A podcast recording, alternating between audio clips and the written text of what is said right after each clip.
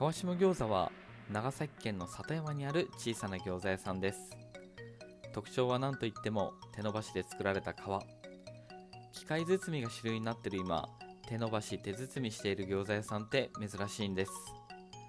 白卵を皮に混ぜ込むことでもちもちシルキーな食感を生み出しています。皮から香る小麦の甘い香りをぜひ感じ取ってください。形も本当に可愛いですね。ぎゅーっとしたい。おっと？牛ではなくラム餃子でしたね。汗汗。あんにはラムが贅沢に使われています。粗切りして肉肉しさを残すことで噛むたびにジューシーな肉汁があふれる。うーん羊に直接かぶりついてるような気分。クミンや五香粉ホアジャーなどのスパイスが華やかにラムの美味しさを引き立てます。